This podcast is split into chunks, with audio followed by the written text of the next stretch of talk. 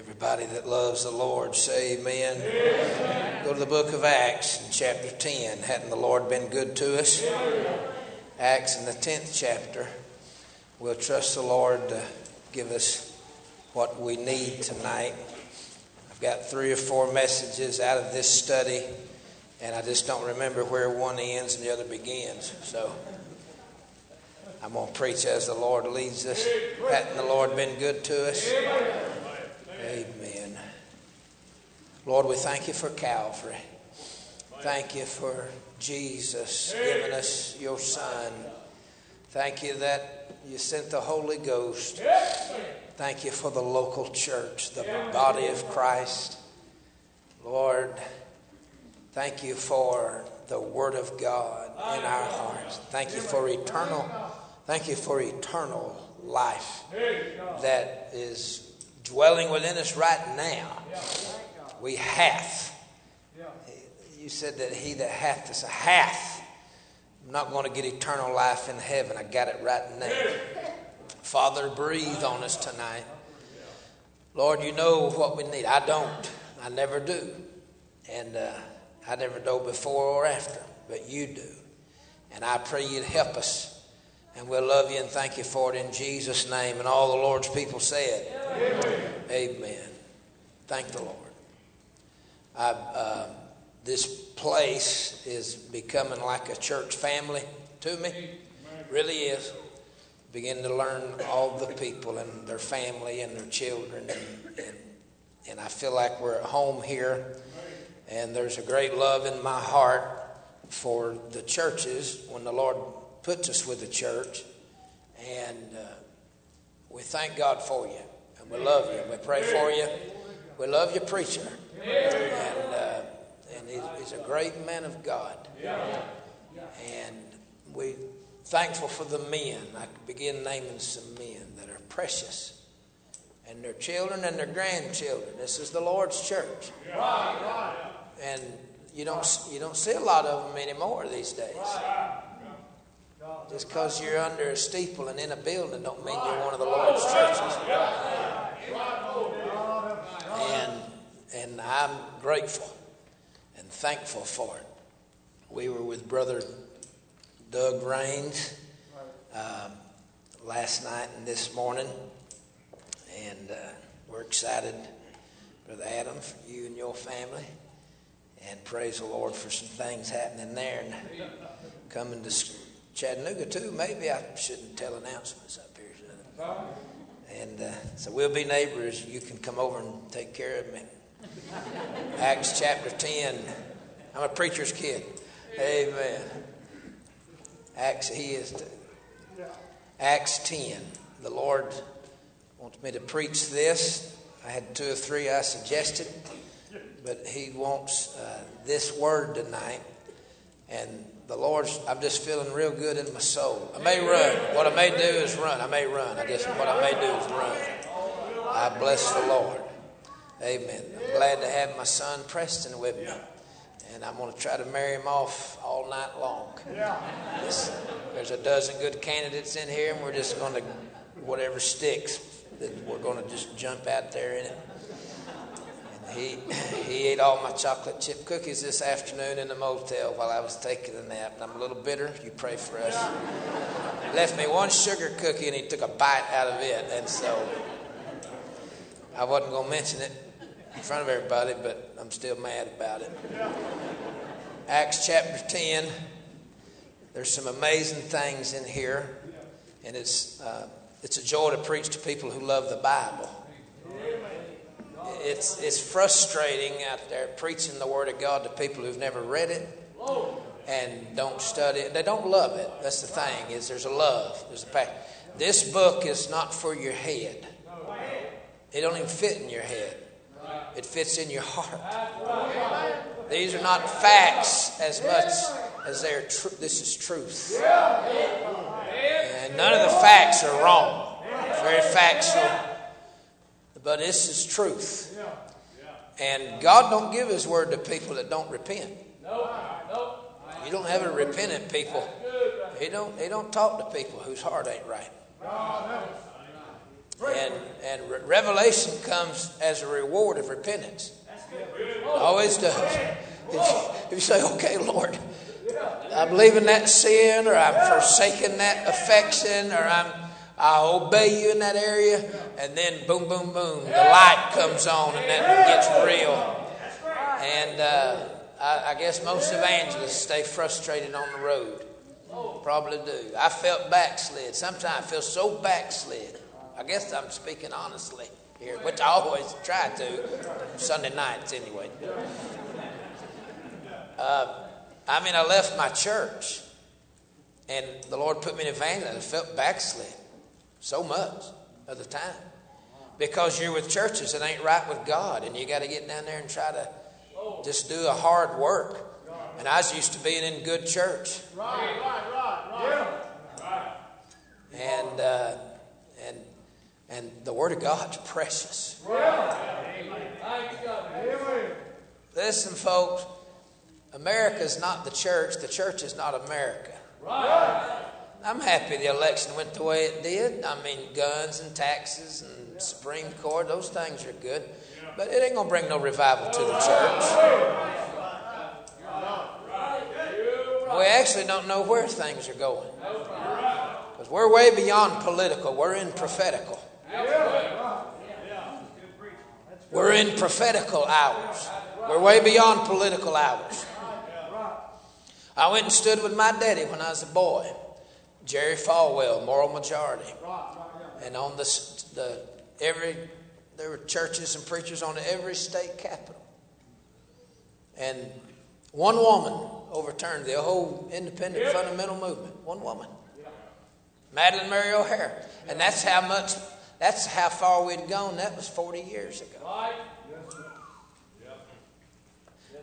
But what we didn't get was the Lord wasn't trying to do what we were doing.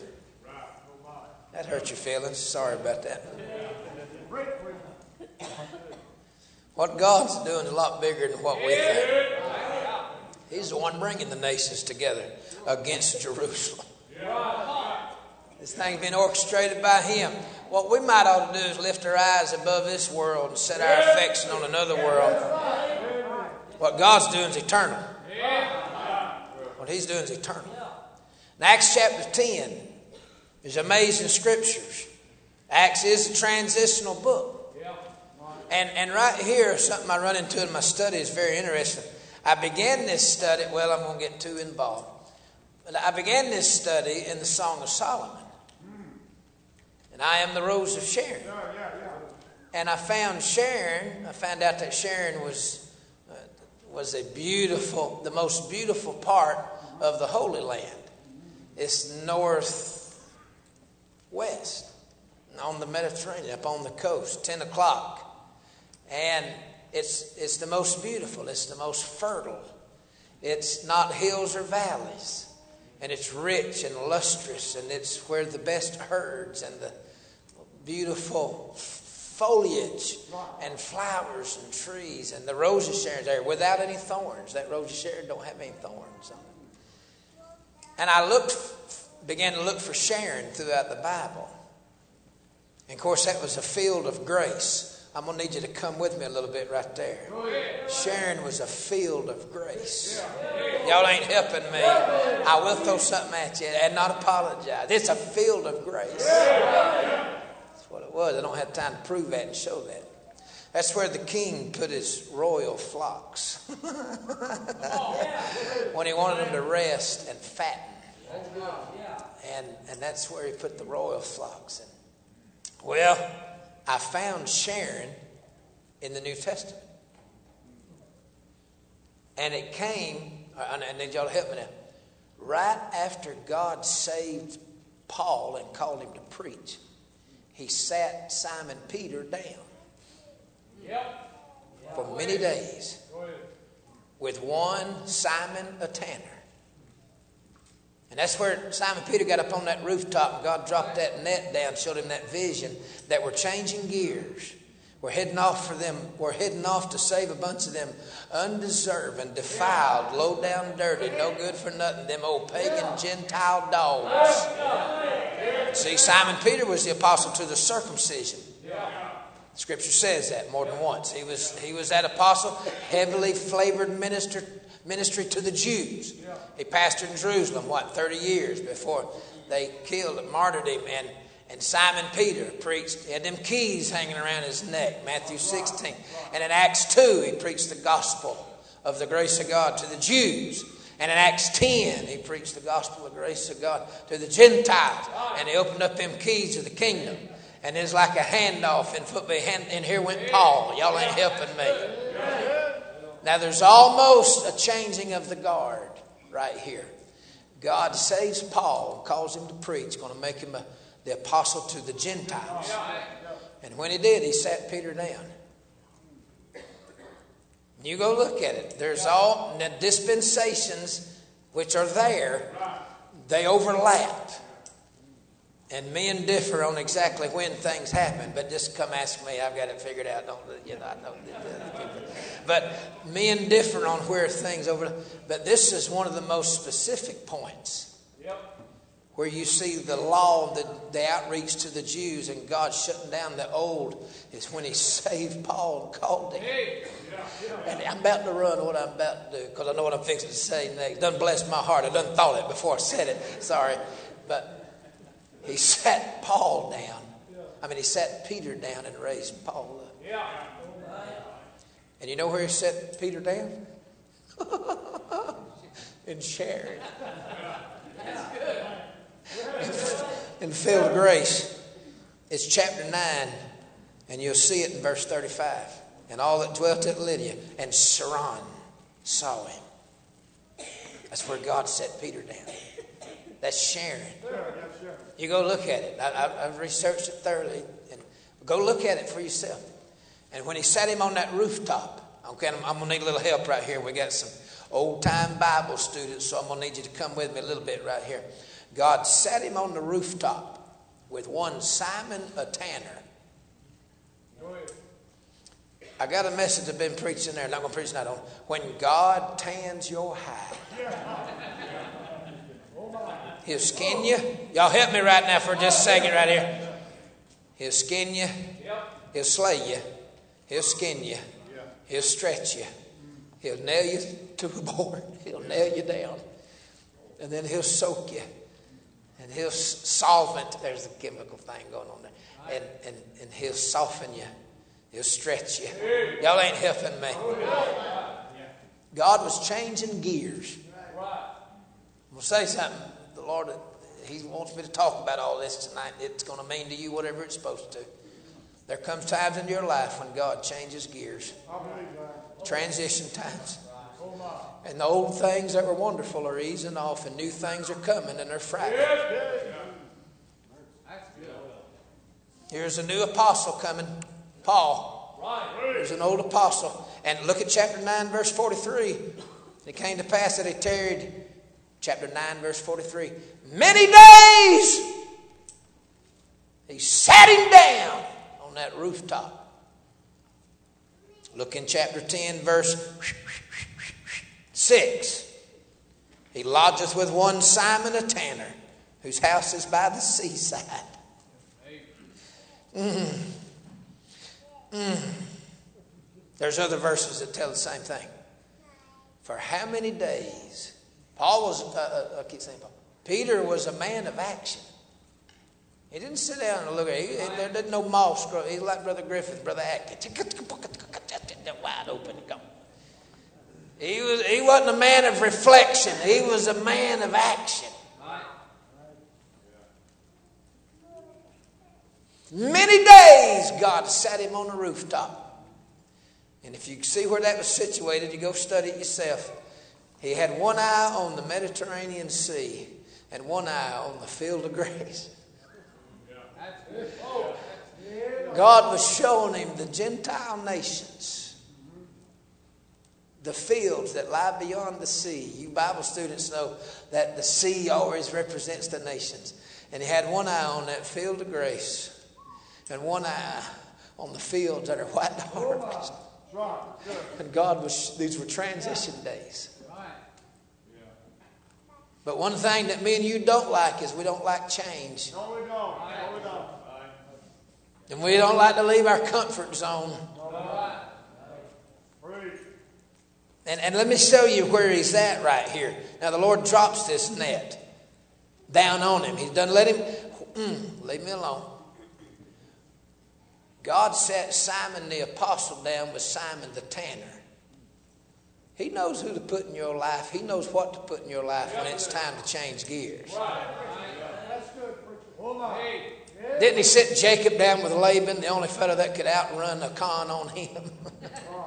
I mean, when you marry the older sister that's tender eyed, you didn't even know it. I mean, somebody pulled one on you. You're right. She's tender eyed. Your eyes are be tender after you got done looking at her. And, and doesn't God know how to put us with in places and with people when He's wanting change?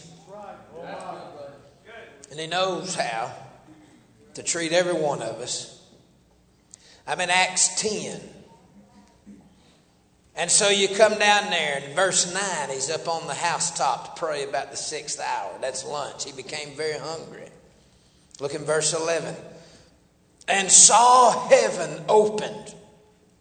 Now, anytime you see heaven opened, there is probably a dispensational change taking place. Anytime the heavens open, God is either taking something up or bringing something down, but changes in the air. You do a study through the New Testament on the times the heavens open. I need a little help right there. And here we come. Y'all ready? I'm going to preach till y'all look like you're done, done with my sermon, then I'll quit.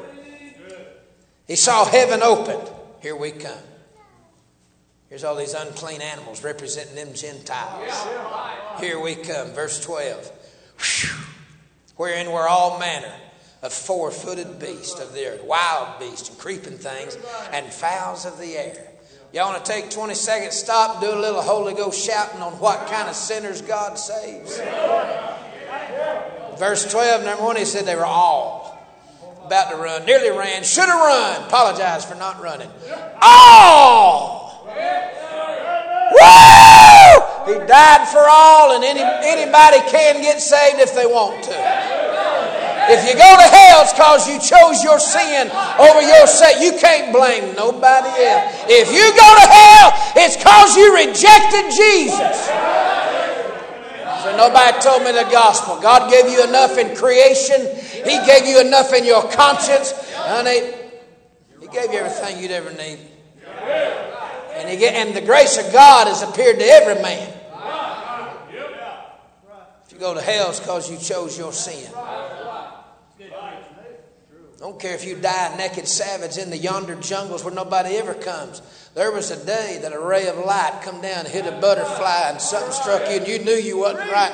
And if you'd have responded to the light he showed you, he'd have give you more light until you found the light.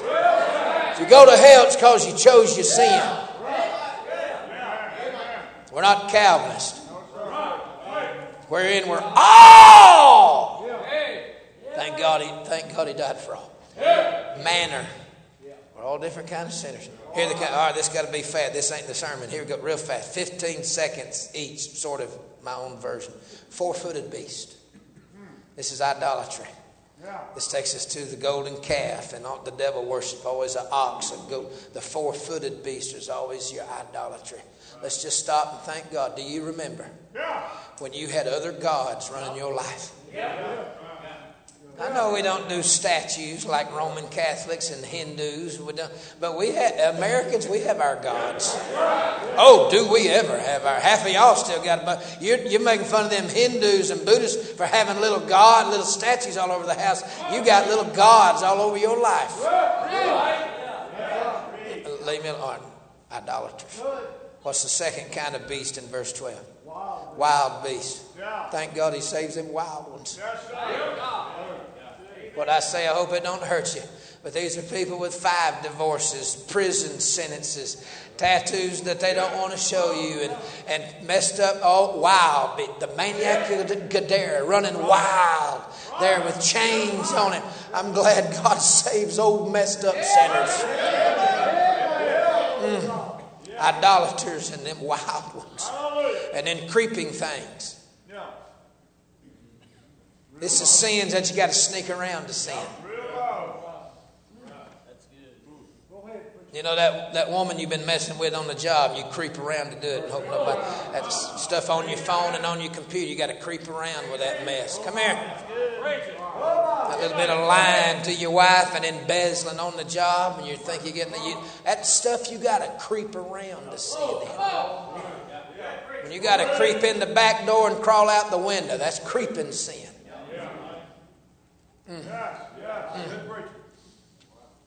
You know how to get saved if you're a creep of a sinner?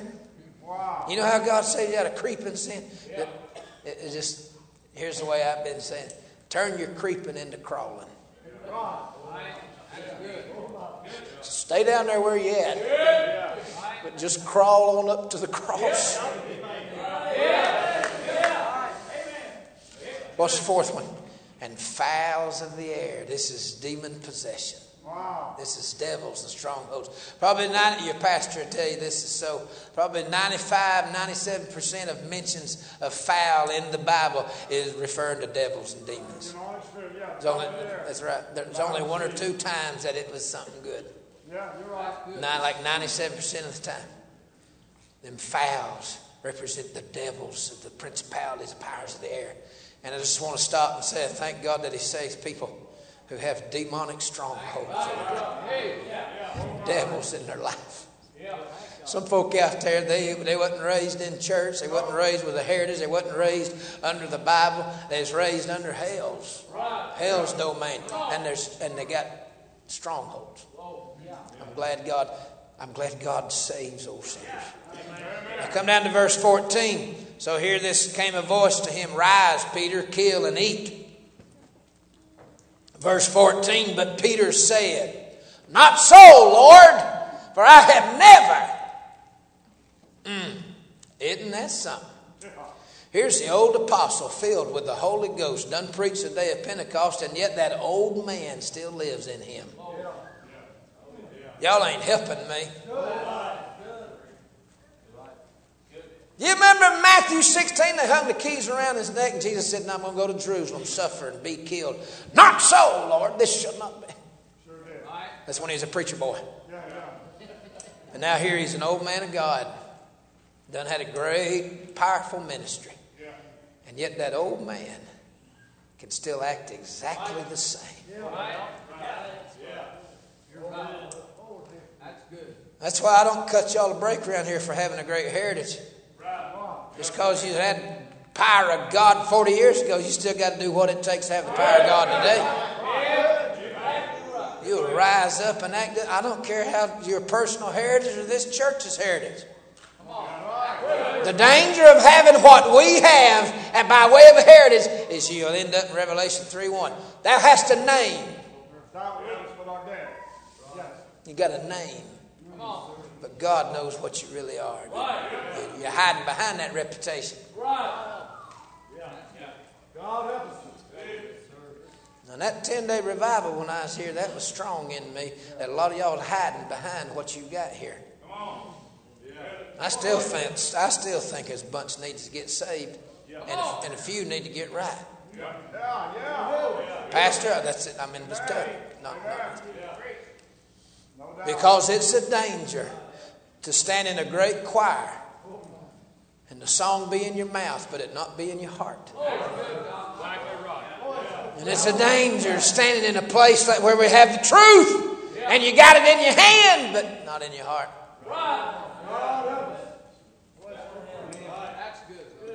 But look where he's at. Not so, Lord, for I have never. Mm. What if the Lord come by and did a little personal talking to you? Said, come here. And you said, nah, that's the one thing I'd never. Mm. Here's where I'm heading to. My burden tonight. Verse 15 is a good verse, but I want you to look at verse 16. This was done. What's that next word? Y'all, y'all can do better than that. This was done and one more time. This was done thrice. And when I share this with you, it'll be the burden on my heart, and it'll be all, and we'll just chew on it. This thrice business. Why did the Lord do that to him thrice? Tell us, tell us, tell us. Mm. Mm. Thrice. Well, as I, as I mused slash meditated on these things, the Lord, Brother Spencer, in my heart, Brother Atkins, in my heart, he just reminded me about some thrice business. Now, y'all help me put your thinking caps on. You may have done been ahead of me. I'm thinking about Jesus and his two preacher boys, his two main apostles, Paul and Peter. They all of them had a thrice. Jesus did. His father gave him a. There was a night there when the thing had to be done three times. You can say it out loud if you know what it is. And there's Paul and Peter. And that was, and I'm calling the Lord's two preacher boys. Can I just stop and say something right here? Pastor, I don't care how great the man or how great the ministry it seems, every preacher, every church really only has one or two great preachers come out of it. I've been loving preachers and following preachers since I was a boy. God called me young, and I've been involved young, and, I'm, and Dad was a preacher, and Mom couldn't preach if she needed to, and that sort of thing. But, and you go just go back and think of the preachers you know and the men you know, and you'd think some of those men would have had 100 preachers come out of their ministry. But just go back and think. It's just me running a little side rabbit. Every great man you've known, every great ministry really had one or two preachers following him.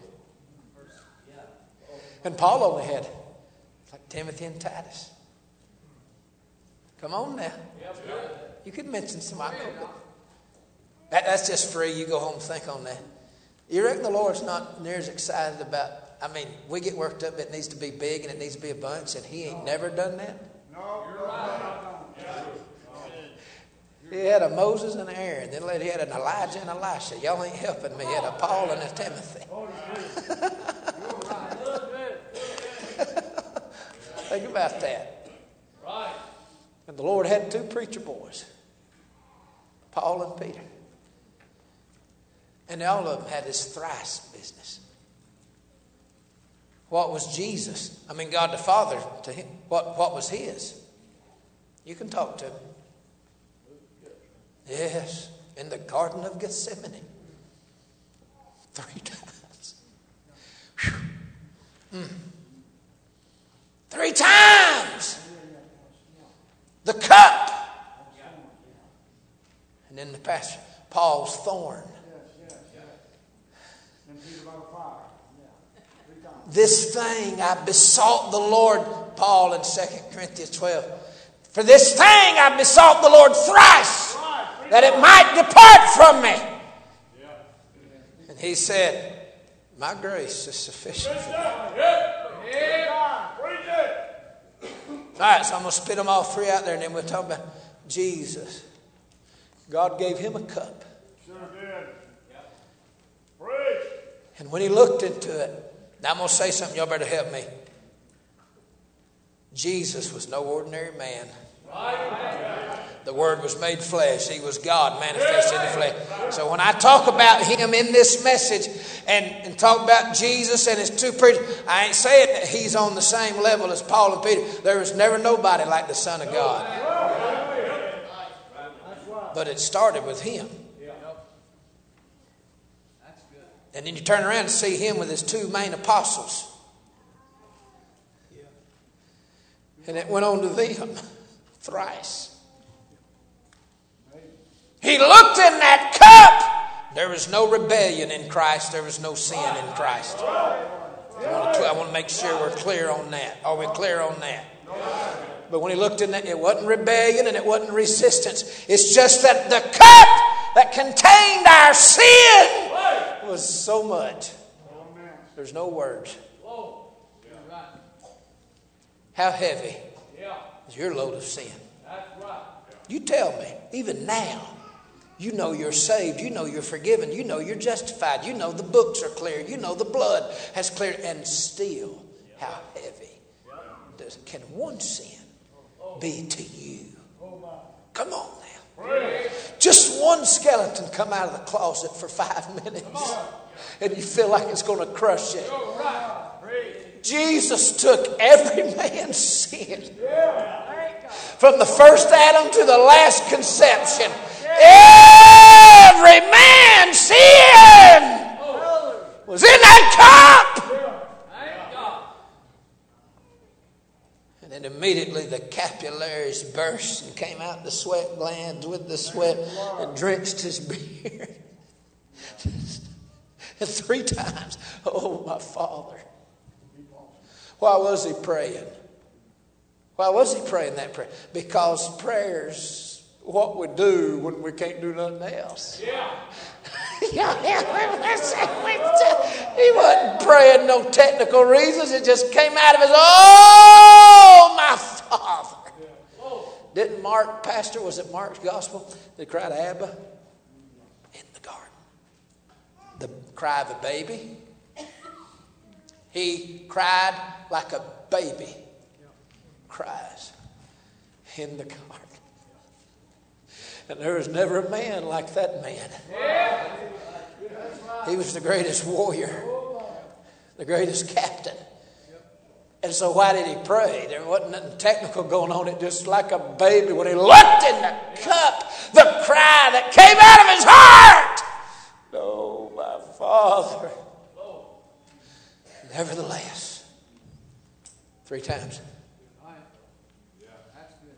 Paul's thorn, 2 Corinthians 12. What was it? Well, I know it was more than having bad eyesight. What college professor came up with that? Some goofball. Galatians, you see how large the letter? Oh, now I know what his thorn was. Please been hanging around Bible colleges instead of men of God. Come up with goofy stuff like it was a messenger of Satan. Right. To buffet him. To buffet him. I've done a word study years ago, buffet.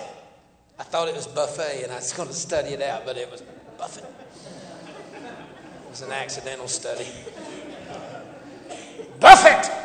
to cause blows to the mind and to cause actual physical blows, not just to the mind, but to the body.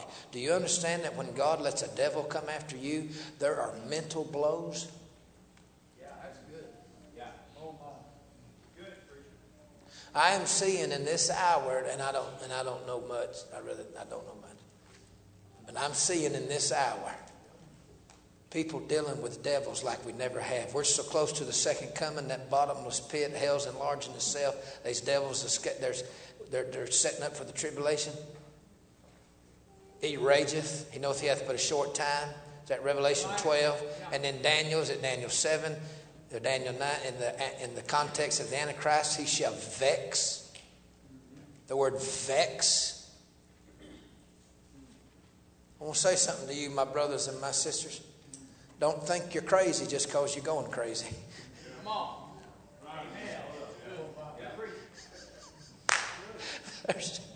we are being pummeled mentally, which is connected to our spirit and our emotions and everything in us. We're being pummeled. And, and you ain't crazy just because you're going crazy.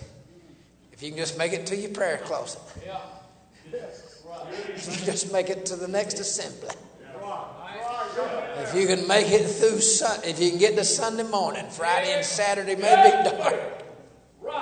You ain't as bad as you think you are, you're worse.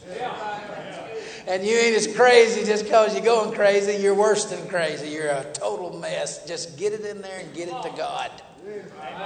It's all right to cry like a baby. He said, Abba, Father. That messenger of Satan sent to buffet Paul. He, and I believe this, preachers, what I think. He said, I knew a man in Christ above 14 years ago, whether in the body, out of the body, I cannot tell, one caught up to the third heaven. I believe that was him. I believe that was Paul that went to the, he went to heaven. I personally think he died under that rock pile when they stoned him. You believe that, Brother Spencer? Outside of Lystra. He had, the, um, leave me alone. The apostle to the church, the apostle to the Gentiles, had to know something about death, burial, and resurrection.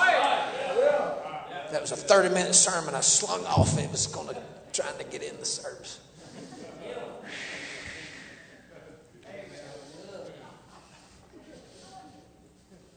He had done been to heaven. And God knew that his pride, that would, he'd, he'd been, I'm going to say this, y'all help me, he'd been so high that it was going to take him too high. God said, I've, I've, let, you, I've let you have some heaven, now I'm going to have to give you some hell to save you from yourself. Your pride will get you. Three times. By the way, why do you think Paul wouldn't heal Timothy? Strangers were getting healed in Paul's ministry. People never even saw Paul getting hold of his hankies and getting healing. I wouldn't doubt, I wouldn't doubt, I wouldn't doubt if lost people were getting healed. People were getting his hankies. I mean, Simon Peter walked by in the shadow passing over him, they was getting healed. That's Acts 5. And Paul had, a, Paul had a special anointing above all the other apostles. He had never seen Christ on earth, he'd only seen him in glory. Because he's going to be a church preacher, a grace preacher, a resurrection preacher. He'd only seen the heavenly Christ. Y'all ain't helping me. You say, why is all the hell coming after me? Because God sent a whole lot of heaven to you. And the only reason hell's there is God told him where your address was. Hey, he needs you there for a while.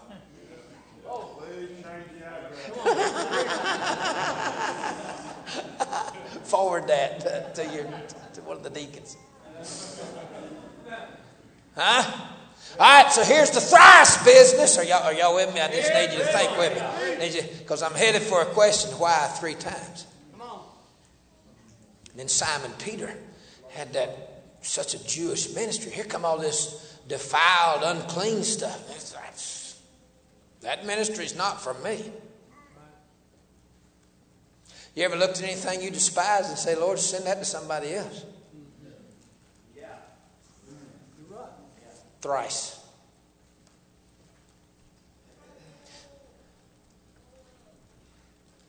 God gave Jesus a cup that's full of our sin.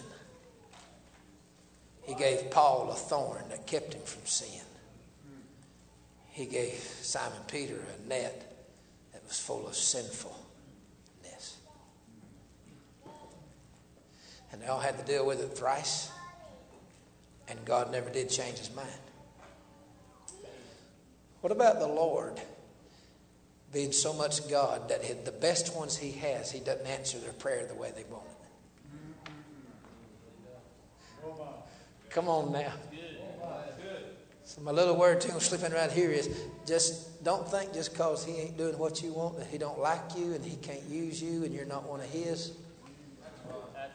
The fact that he ain't changing things for you is that he's got that much confidence in you that, that you'll serve him, whether he does what you want or not. He knows you enough to know that you'll stay with him no matter what he does, no matter what he doesn't do, no matter how he treats you to get done what he wants done. You're loving him. He knows who loves him for him, not for what he does. That's right.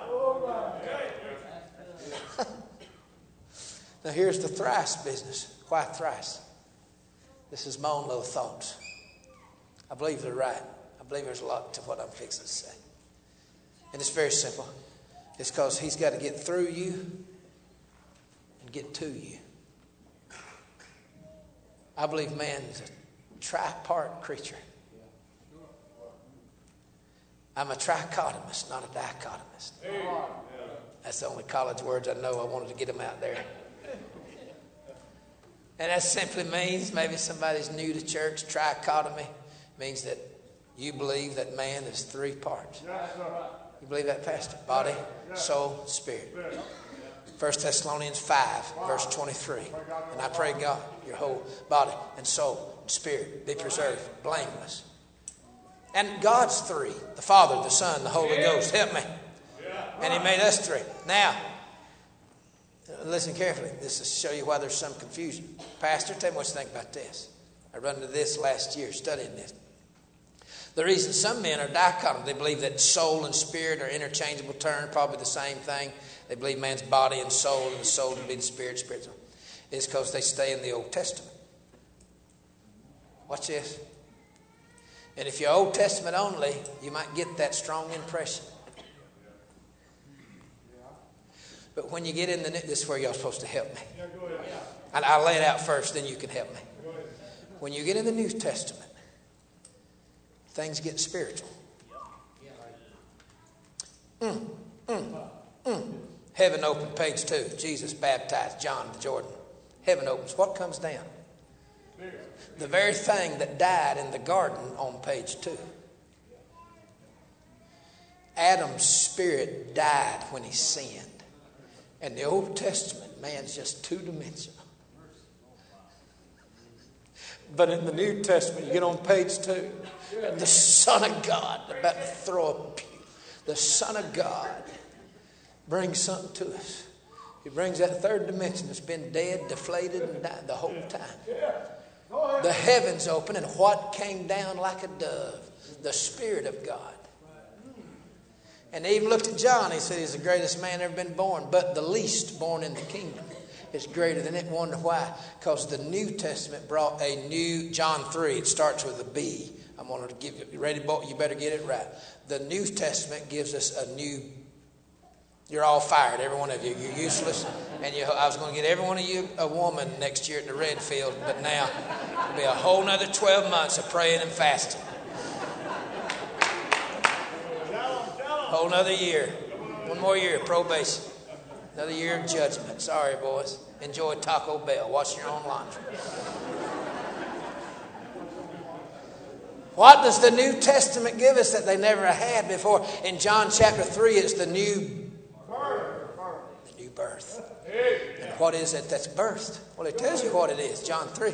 But that which is born of the Spirit. And I just want to tell you that they never had that in the old. God did not move inside and inflate that spirit. He is the spirit. Mm, I'm going to say something. Y'all come with me. This is not mystical, spooky, or way out there. This is just the way God made us. The flesh that's where sin lives. The soul, that's where self lives. The lost man out there is walking around in his soul. Right, that's good. But only a saved man's got that third, that core, that heart. God moved in it, resurrected it, made it alive, made it holy. I'm going to say this, y'all. All of God moved in all of your spirit. When He resurrected your dead spirit, it was deflated he moved in, all of him moved into all of it. And there ain't nothing in there but God. That's our eternal security. That's our eternal That's the part that's justified and, and glorified, and it's already there. One of the old preachers used the illustration of the old bicycle tire. The, the rubber tire would be the flesh. The inner tube, did I say it right? It's a little, their little inner tube.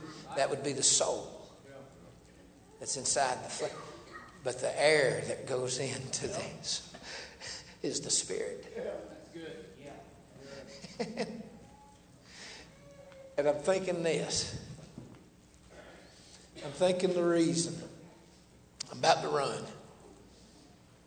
No skinny people allowed to run with me. I only run with fellow hefties. You stay where you're at, son-in-law. You get up and go with me, sir. Qualified. All of you, but everybody on this, you, you stay where you're at, first pew. We don't even like, we don't even like you guys. Yeah, you're with me. No, you're with me.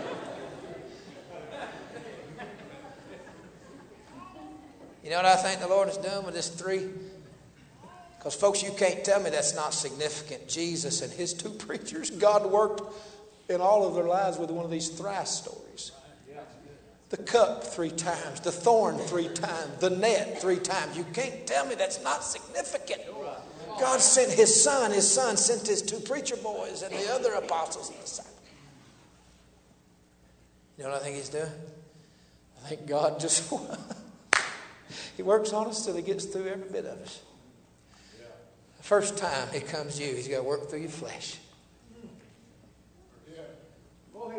Come on, y'all. Y'all know your flesh flesh don't ever want to cooperate with nothing. And that first visit, he shows you the cup. He gives you the thorn. He presents you with a net. And that first, your flesh is the first thing to react. But you get your flesh in the right place, then you got to deal with yourself. The soul is where the mind and the emotions operate. That's where you think, that's where you speak, that's where you react. That soul is where your thoughts and emotions are. If you're, if you're a lost man, there ain't nothing in there but you. And probably several unclean spirits. But they're living in your soul. They can't do nothing for your spirit. But that spirit, God moves inside us. I want to say something. Y'all better shout, save you 20 minutes in the penalty box. If you got to fake it, shout make me think it's real. It'll save you 20 minutes. God's so wonderful, He didn't send you salvation. This is our God. He will be with them. You know I'm going to make heaven heaven? Go read Revelation. He'll be with them, and He will walk with them, and He will talk with them. That's what made heaven heaven. That's what made paradise paradise. God didn't send you salvation. God didn't ship you a package of salvation. God didn't arrange salvation and have it brought. He didn't even bring it to you and hand it to you and go back to heaven. God didn't even give you salvation so much as God is your salvation. Jesus is your salvation. And He didn't bring it, He is it. And He came to you and got over in you when you yielded, you accepted, you believed, He stepped into you, resurrected it, and He lives in there. He is your salvation. He's what's saving you. And it's Him, and He's in there. And Him and the Father and the Spirit are the same one, and they're all in Him, in you. Just as much as we are in Christ, Christ is in us. Just as much as all of God is in Christ, all of God's in Christ in you. Okay? And here's the, here's the deal. Now, this thing's laid out in several different ways. You can see it in the three heavens. First heaven's where man lives. Second heaven's where the principalities and powers. That's where spiritual warfare takes place. Third heaven, God. Flesh, soul, spirit. It's laid out in the tabernacle, the outer court. Leave me alone. That's a 20 minute sermon. I had to get rid of it. Tabernacle. You got to come through the outer court and lay over. That's the flesh. Then you, then you come inside and you're going to the inner court, and that's the soul. But that holy of holies, spirit. Church. The old timers built these rectangular church buildings shaped after the tabernacle. Wow. To come in through them doors, and in church something, you come in the front of the church, and immediately you're in the back.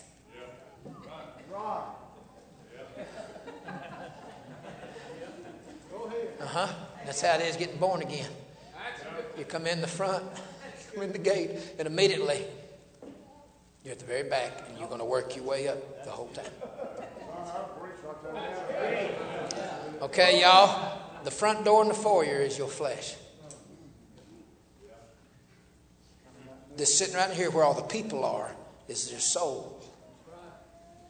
When you get this, this is the Holy of Holies. All this is the altar of prayer the table of the, the body and the blood of Jesus. This is the Ark of the Covenant in, in the church age. It's where the glory falls on the Word. and if you want to get all the way in, and you fall in that, you get up there in that where we praise Him. You get in them holy there's praise. And you get back in there and fall in, you get drowned. That's right, bad, the baptism. Okay. So now, this is very practical as well as spiritual. That's why fan shaped auditoriums are contemporary and they're not scriptural. Leave me alone. Half my friends have them. I tell them anyway, just to see if they're really my friend or not. Brother Derek, a lot of them ain't. I've preached many places once in a row. All right, now, now watch your spiritual journey. Watch your spiritual journey in the church. Does it not? You got to kill the flesh to come in that door. Isn't that the, I mean, for the sinner getting saved the first time they come to church. How many of y'all remember the first time you, now some of you was raised in it, but some of you had to come. And you had to kill the flesh to get your clothes on, drive your car, go down there and park, and walk through that front door. It, you, you got to conquer the flesh. That's flesh just to get in the door. And even us saved church members, you, you still do it.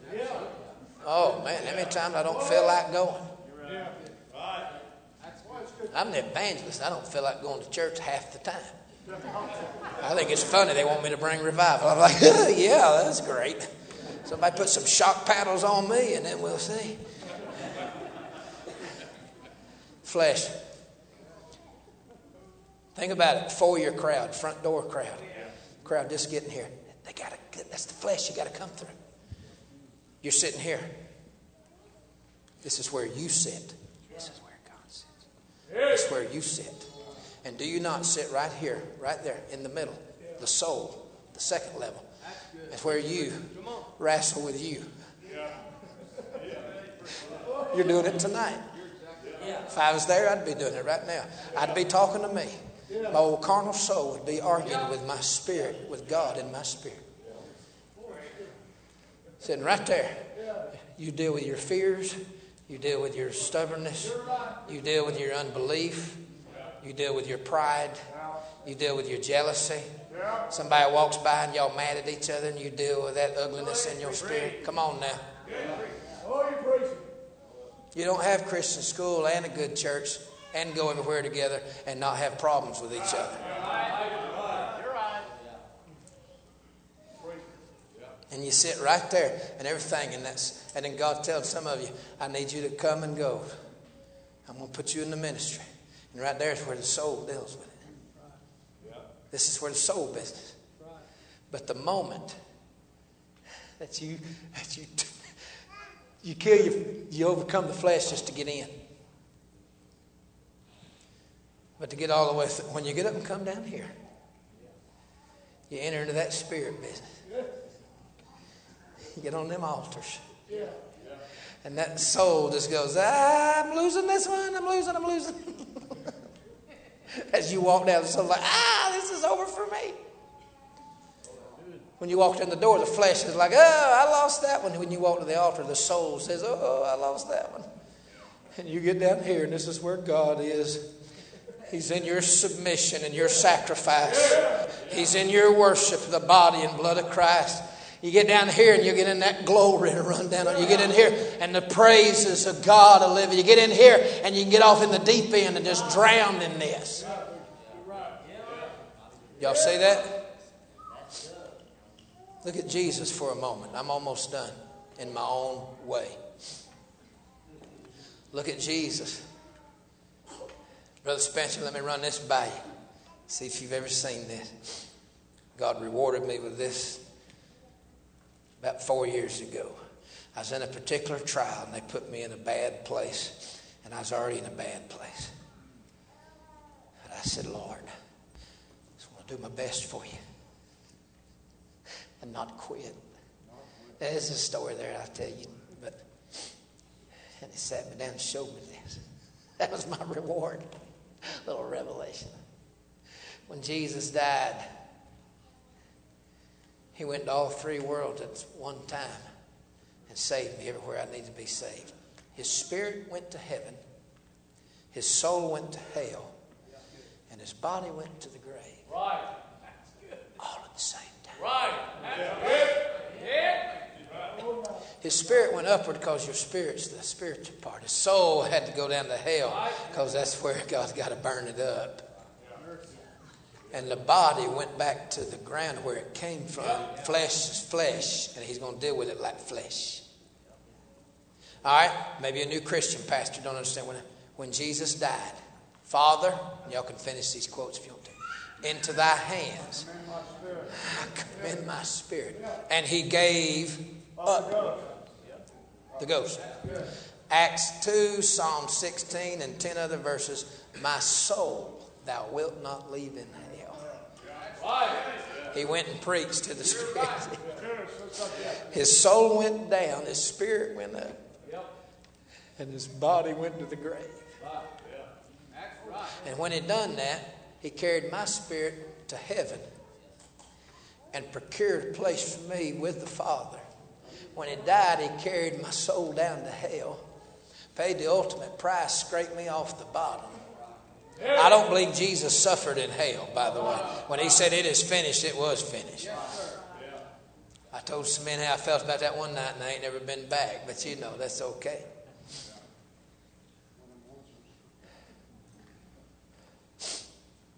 His soul went down, his spirit went up, and his body went to the grave. Heaven, hell, earth. When Jesus died, he went to all three worlds at the same time and saved me everywhere I needed to be saved. I can't go to hell. He done went down there and scraped me off the bottom. I'm going to heaven. He done been up there and made a spot for me. And when they lay this body in the ground, it, it will not be the first time that somebody ain't been there. Do you know what I'm trying to say? Jesus has already been there. He's going to bury your flesh. He's going to take your soul down. He's going to take your spirit Woo! Heard a man out of South Florida teach a part of that, and Joe Parsons taught the rest of it. He said, when Jesus died, he carried your spirit to heaven and put it with God. Said he went down to hell with your soul and paid the ultimate price, scraped you off the bottom of the hell the same time he was positioning you in the highest part of heaven. and his body laid in the ground because that's where we got to live. In this valley of the shadow of death. My, my. All right. This thing was done thrice. What the Lord's doing? If He offers you a cup, it's going to kill you, but it may bring salvation to the entire world. Your world. If He offers you a thorn, that's keeping you down because you've been high enough and he won't let you go too far down or too up high. And if he gives you a net, there's a new day in your life. Thrice. I wonder if God does what he does to get through our flesh, where sin lives, get through our soul where self lives, and to get to our spirit where God lives. Mm. And that's what he's doing. We start out yonder. We pondered in here, but we got to get there. I bless his name. I hope that means something to somebody. I hope it helps. Hope it helps somebody. Hope it helps make us spiritual. He loved me so much, he moved in with me to save me. And he'll reach out and just smack me all around. He'll be like, hey, I'm in here. Quit acting like it. Uh, let's bow our heads when our musicians come. How many people need to get on this altar? Pray that God make us spiritual. How many folks need to get on this altar? You got a thorn, just need to accept it. You got a net, you need to accept it. Let's all stand, make it easy to move. Is God offering you a cup? You don't want to drink it, but He's offering it to you. He'll keep working in our life till He gets to us, till He gets through us, till He gets through to us. Let's all sing if you know the old song sing.